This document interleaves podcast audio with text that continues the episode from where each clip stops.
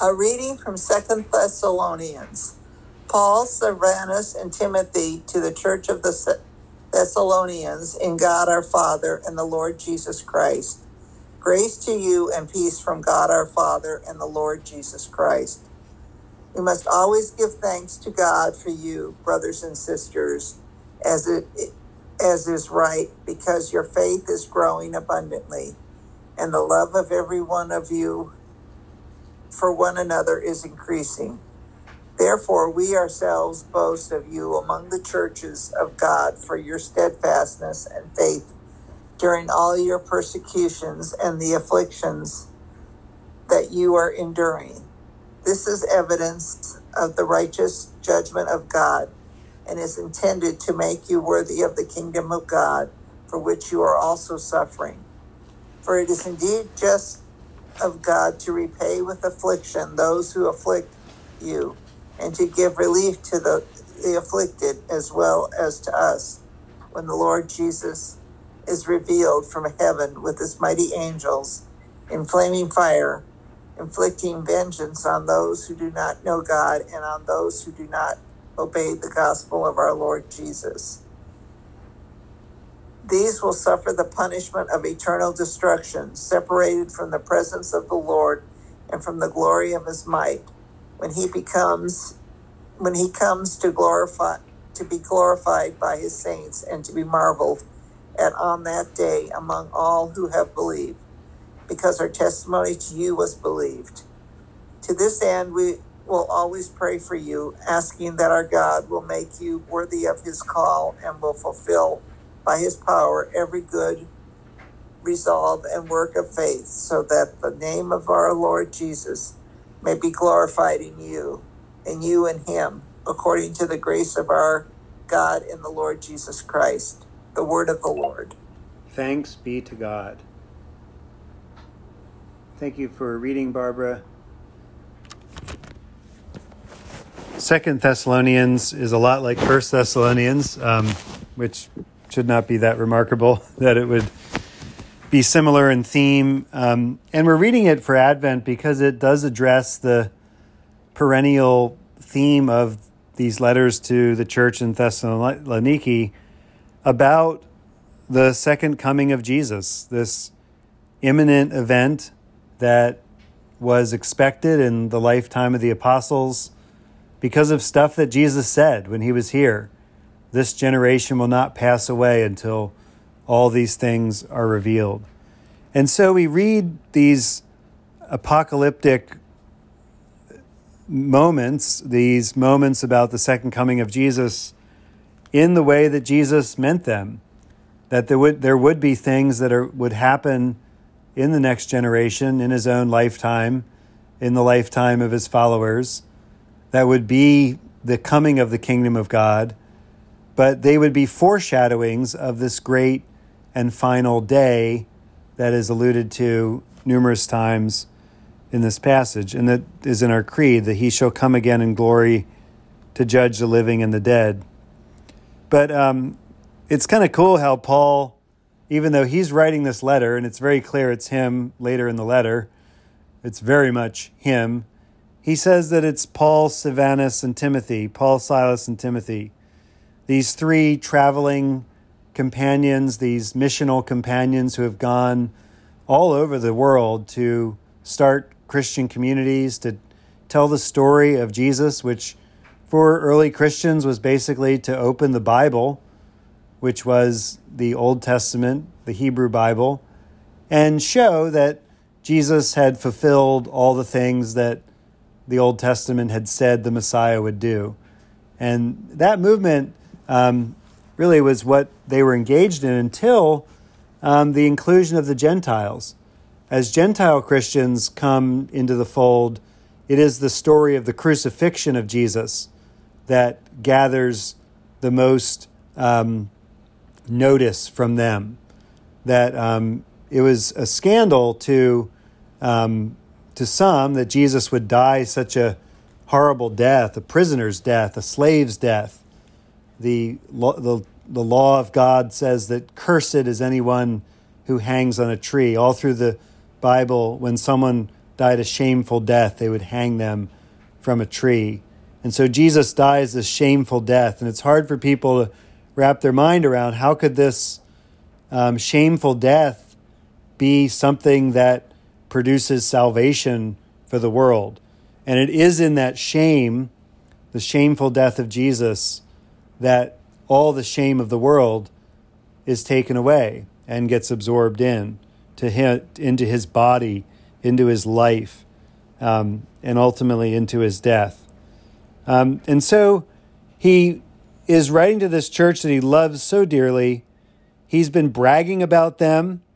Um, whenever I go to conferences or meetings, or when I was on vacation and I was at the West Point Chapel, or I was at the conference at Duke, or I was um, talking to my friends in Indianapolis who are uh, pastors of churches there, priests. Uh, one's at the cathedral there in Indianapolis, and the other one's at a church plant, a seven year old church plant in the suburbs. And um, I brag about you guys. I bragged about how you've gotten through the pandemic. I brag about how you show up for each other. I brag about how you pray the morning prayer and faithfully. And I brag about all kinds of stuff about you. Um, and Paul's doing that here in this letter. He says, We ourselves boast of you among the churches of God. And he boasts about their steadfastness and faith during your persecutions and the afflictions you're enduring. That's another thing I brag about you to other church leaders that you guys have been through a lot. Um, we've been through a pandemic. I don't think any of us have fully grasped what that means for our emotional state, for our the way we see the world, um, all the things that came from that that sowed distrust, disunity, um, and a certain sense of dread and doom uh, that that I, that I felt certainly during that time. The ways we coped with that, the way I coped with alcohol, the way people coped with with uh, drugs, the way people coped with anger, the way people coped with um, all sorts of ways of coping with the dis-ease that we experienced. Um, all of that has consequences, real life consequences in our lives that we are still healing from. And then the afflictions that you've gone through um, just from being alive on planet Earth.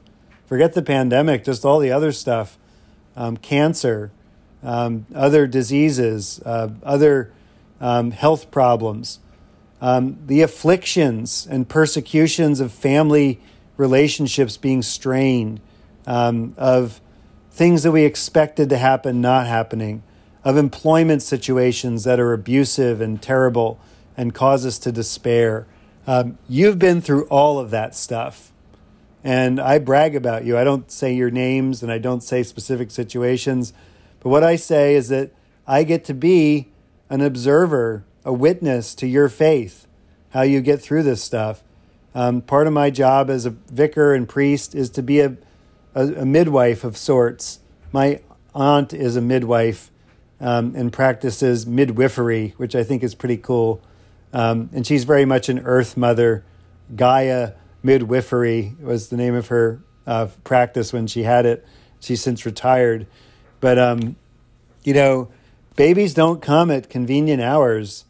And spiritual birth, new spiritual birth, doesn't come at ordinary times. They come at zero dark 30. They come at the dark night of the soul. They come uh, when, when we've kind of given up on all the coping mechanisms that we've tried and tried again.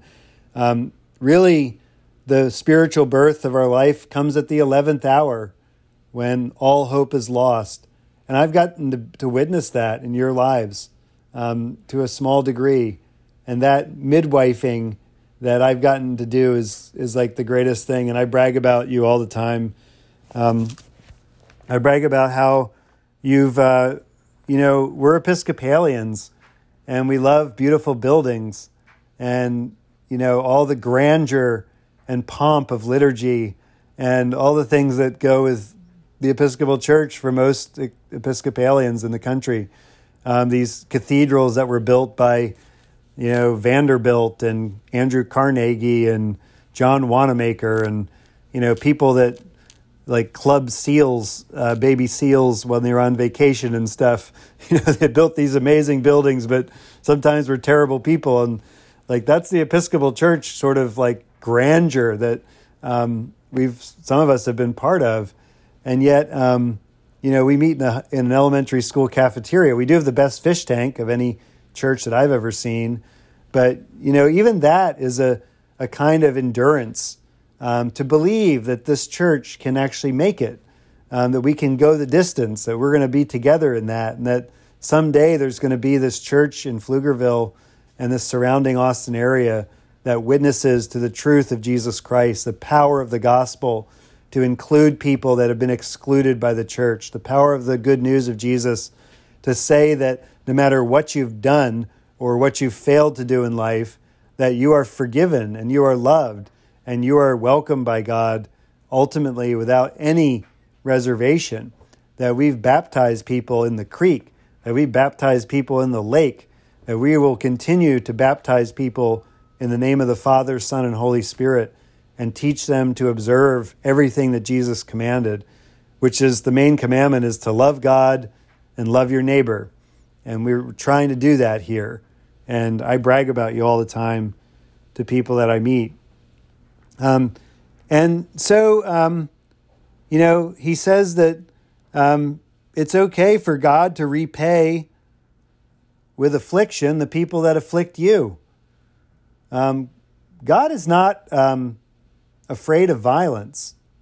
Um, you know, hopefully you've read the Chronicles of Narnia. If you haven't, uh, please do, or get the audiobook. I'm listening to the audiobook again with Hero, Lion, the Witch, and the Wardrobe, and I'm always impressed by the deep theology of C.S. Lewis, a layperson who was not a priest or a pastor or anything, a theologian, but um, he was a poet and a professor of poetry who um, wrote this story about Aslan.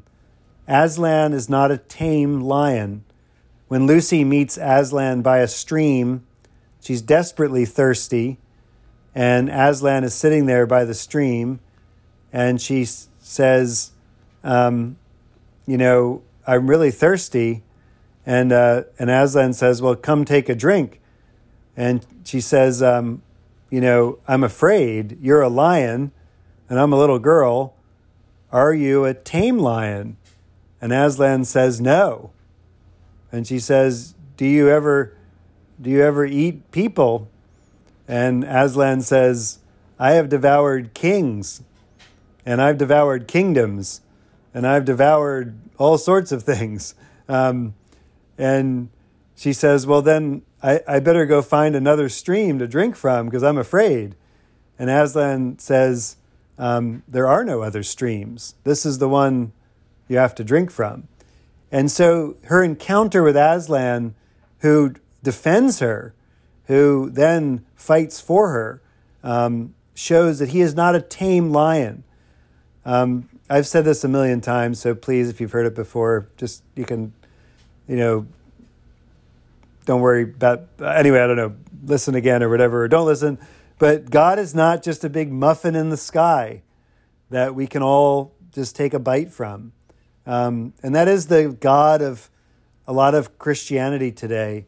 Either God is like an angry old white man with a big beard who hates women and hates LGBTQ people and hates people and hates everyone who doesn't do what some guy says to do on this earth. Um, that's one vision of God. And then there's like the Santa Claus God who rewards the good and punishes the bad. And, you know, you're never really sure where you stand with that God. And then there's the muffin God, which God is just like this great big muffin in the sky that everybody takes a bite from and feels good and feels happy and nice and everything. But the God of Abraham, Isaac, and Jacob, the God and Father of our Lord Jesus Christ, that Paul is writing about, um, is not afraid of paying back people who afflict you, people who attack his children. He is not afraid to take care of them sometimes. Um, and I've seen this, and we've all seen this kind of divine justice. We're not always sure when it's happening um, or why it's happening, but God will protect us. And sometimes that means that God um, does things to people that stops them from inflicting more damage and more evil in the world. Um, it is a severe mercy, but God can do that kind of stuff. And ultimately, the heart of God is love. So at the heart of God, there is this love that burns, even for the even for the enemies of God, even for the terrible people. But God will intervene sometimes and and afflict those who afflict you, as Paul says here. Um, and then he says, there's this great revealing that will happen in heaven where Jesus will come with his mighty angels in flaming fire um, to establish justice on the earth. That everyone who's rejected him, who's rejected his love, will experience this um, flaming fire, this purification fire. Fire is, is scary and dangerous and burns things up.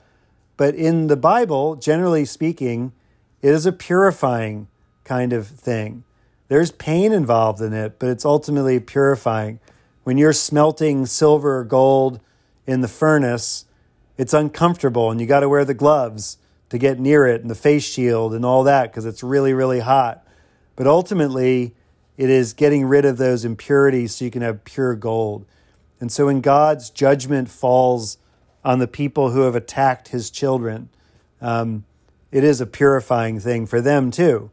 Um, Anglican Christians have rejected the Roman Catholic doctrine of purgatory that was very popular in the medieval world, that somehow, um, because you were a sinner, you would have to stay in this intermediate state after your death for sometimes thousands and thousands of years. And maybe if you're rich enough, you could endow a number of private masses to be said. There were priests that basically, lots of them, priests who did this for a living, they would say about 100 masses a day because some rich person paid them to do that after they you know, left that in their will. Um, Anglican Christians have rejected that doctrine of purgatory but all of us Anglican Christians believe that there is some sort of purification state between our death and our resurrection and our life with God after we die. That we don't just bop into heaven the way we are now, because I don't want to live for eternity like this. I do like myself. I like a lot of parts of my personality and I like my curiosity and I like learning things and I like looking up things on Wikipedia and I like running and bicycling and you know I like there's a lot of things I like. But like I don't want to be in heaven and kind of like you know be judgy and petty and you know upset that somebody's more successful than me. Um, I don't want to be in heaven and and like look at my body and see things I don't like to see and wish I was different and I don't want to be in heaven and worry that, you know, people are talking about me or like there's a lot of things that I want gone from my life in when I be when I'm for eternity. Um, I really do. Uh, and I want me to be me. And I think we all want ourselves to be ourselves, the true part of us, the part that God knows and loves and created. But there's a lot of parts of me that I really would like to leave behind. And that purgation, not purgatory the way we think of it, but that purgation of fire, where some of that is burned away, I think is something that Anglicans can certainly believe in. Um, in that God is going to take care of us. God's going to um, get rid of all that stuff so that we don't have to live, um, you know, in that in some of the um, petty ways that we live. And I'm talking really about myself um, here more than anybody, um, in, in that I know my own faults um, better than any of you. It's always something when someone criticizes us, someone criticizes you, and they're mad at you about something. And I don't know about you, but I always think when that happens to me, I always think, you know, there's a lot worse things about me that you don't know about that you could criticize me for. Um, you know, this is like the least worst thing that that um, that you're criticizing me for. Um, and I want that stuff to go away. I want to be free from that. And in little increments here on this earth, God is doing that to me. God is sanctifying me, making us holy. That's what we're doing in the Eucharist. We're feeding on Jesus so that he becomes part of us, part of our DNA, part of that cleansing um, of our lives. The, the ritual of baptism, the reaffirmation of our baptism, is a way of washing that stuff away while we're alive, while we're here. But ultimately, we look for that day um, where we meet God face to face, where we behold Him as a friend and not a stranger. And that is the hope of uh, we have in Jesus. So, this great day of the Lord is coming where Jesus will come with his saints, with us in his entourage. Um, and God and Paul is praying that they'll be ready for that, that they'll be ready. Um, you know, when we think about um, all the things that are wrong with the world and all the things that are wrong with us, um, it is even hard to imagine a world with this kind of justice and love in it. It's hard to imagine sometimes, but we have to um, as Christians because that's what Christian hope is. It's a, reawakening of our imagination so that we can live as if the kingdom is already here. We can love our enemies because ultimately our enemies and us are going to be eating at the same table someday. We can try to work on forgiveness um, in the little kind of ways that we can. It's not easy, the stuff isn't. But we can live as if the kingdom is already here, um, knowing that ultimately it will be here and we'll be part of that. So, this Advent, I hope you can look forward to the day of purgation, to the day of purifying fire, where all that stuff that has dragged you down will be burned away, and the gold and silver and precious stones of your life will be there for all to see.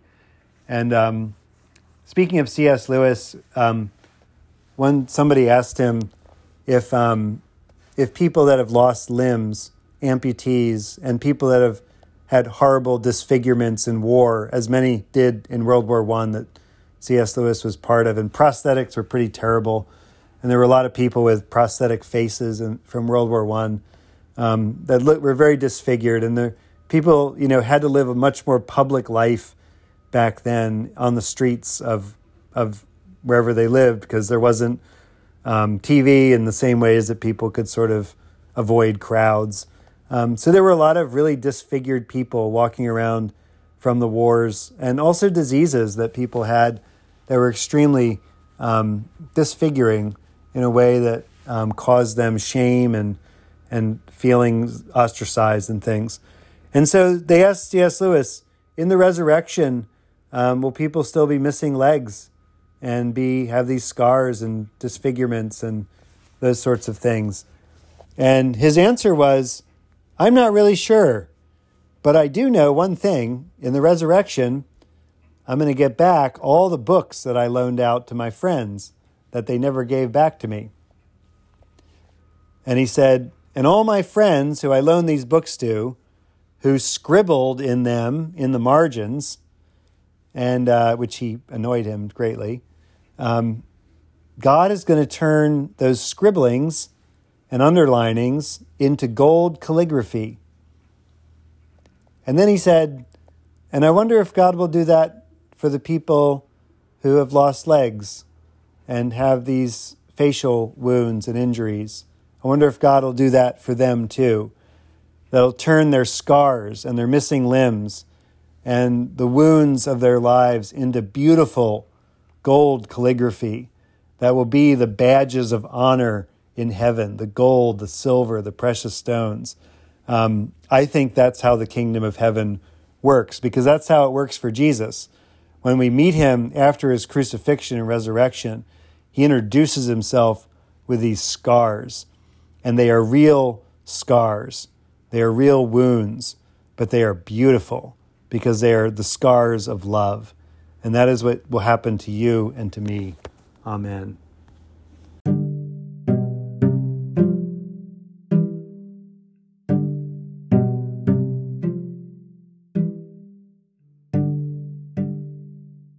Today, the church remembers the life and witness of Ambrose. Ambrose um, is a very cool name. They used to name a lot more kids Ambrose Probably the famous uh, Civil War veteran and author Ambrose Bierce is one of the maybe one of the last Ambroses out there. But he was a bishop, bishop of Milan. Um, he was the son of a Roman governor of Gaul, France. And in 373, he himself became a governor of Upper Italy, which was a big deal. Um, he was brought up in a Christian family, but he was not baptized. Um, after Christianity became the um, official religion of the Roman Empire, um, everybody kind of wanted in on it because the only way to hold an office was to um, be a Christian at a certain point. And so the church leaders realize that, like, if everybody's a Christian, then, like, nobody's a Christian. Um, we kind of have to, like, make sure that people know what they're getting into because Christianity is still following Jesus. It's not just like, you know, something you have to do to get a government job. So they had instituted this catechumenate program um, where often people would, especially if they were involved in government, would delay their baptism till after they retired um, because governors had to kill people and they had to be in charge of armies and often um, that was felt to be antithetical to Christianity, and therefore you wouldn't get baptized until after you were done um, wielding the sword of violence on behalf of the state and community. So he wasn't baptized, even though he grew up a Christian. He became involved in the election of, of a bishop of Milan um, as a mediator between the battling factions of Arians and Orthodox Christians. The Arians were not um, white supremacists. That's not Aryan nation, spelled differently. Um, a Y A R A N for white supremacist Arians. But um, these were followers of Arius, who is a bishop whose um, main point was that Jesus was not God and the Trinity was foolishness and wrong, and you're worshiping three gods and not the one true and living God. Jesus was not God. Jesus was a begotten and created being, um, but certainly not God to be worshipped. And so Arius um, rejected the Trinity, and the Orthodox party of the church um, was in favor of the Trinity. It had already been ruled at the Council of Nicaea that um, the church was going to believe in the Trinity, that was going to be our thing. But um, emperors would sort of get cozy up to Arius and his followers, and then the empire would be Arian for a while. And then uh, the emperor's wife would become Orthodox, and then the, they'd go back to Orthodox. And this was happening all through the fourth century, back and forth, back and forth, and no one could really solve the problem.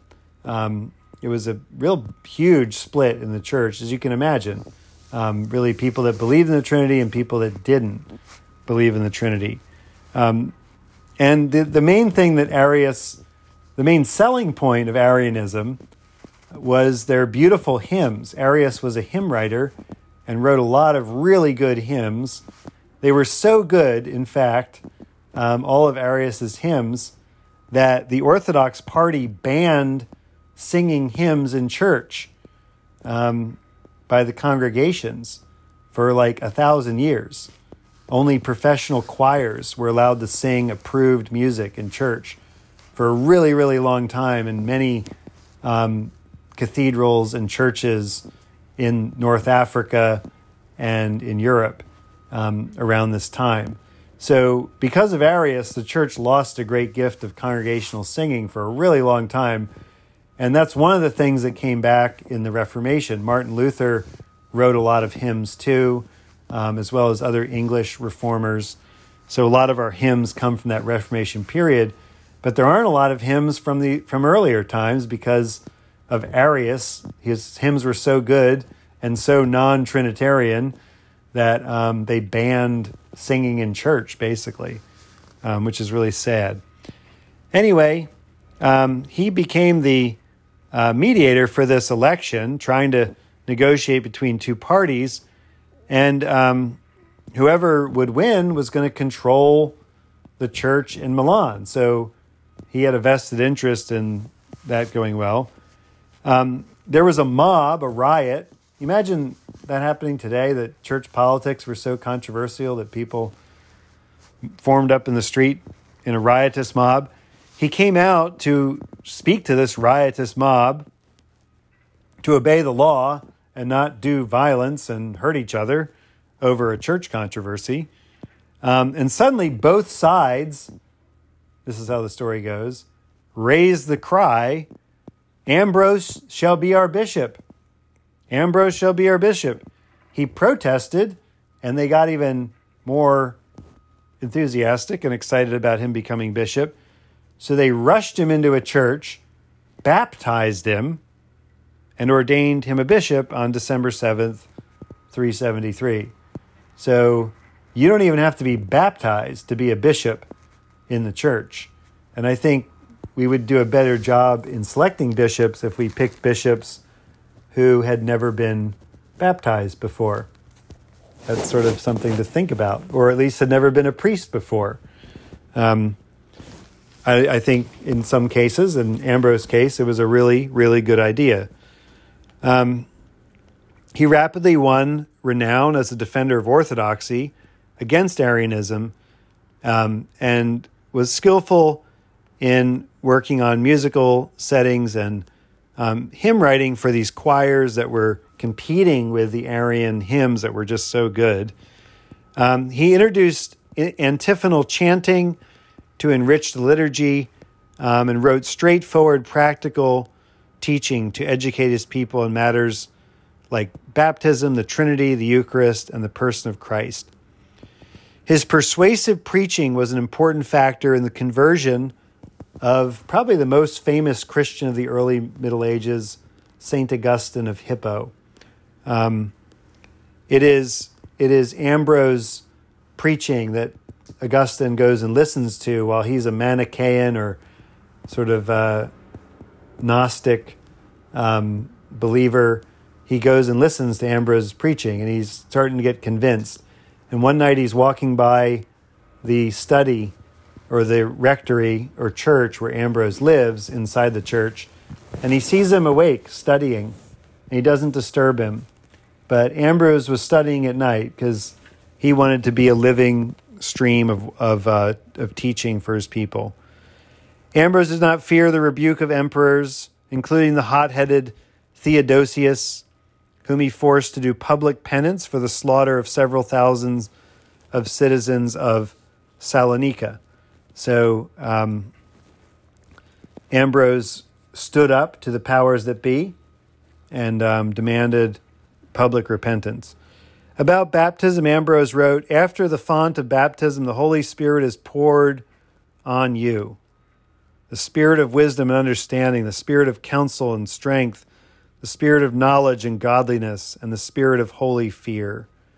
A meditation attributed to him includes these words Lord Jesus Christ, you are for me medicine when I am sick. You are my strength when I need help. You are life itself when I fear death. You are the way when I long for heaven. You are light when all is dark. You are my food when I need nourishment. There are several hymns attributed to him the eternal gifts of Christ the King and number 233 and 234 in our hymnal, and O Splendor of God's Glory Bright, number five um, from his hymn. So we thank God for this bishop who was not baptized, but God used to lead the church into a new era of strength and love and peace.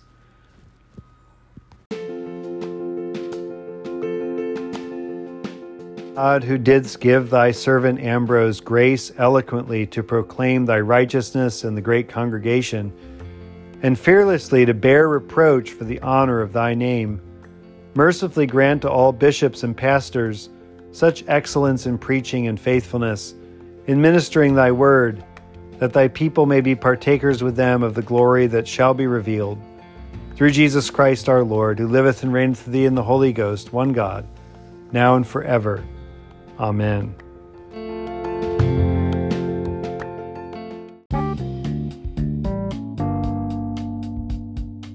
When I was an Army chaplain, my soldiers asked me all kinds of questions about God, life, relationships, the Bible, and answered them as best I could. They also called me Padre. Welcome to the Dear Padre podcast, where today we're in Advent and we're talking about the end of the world.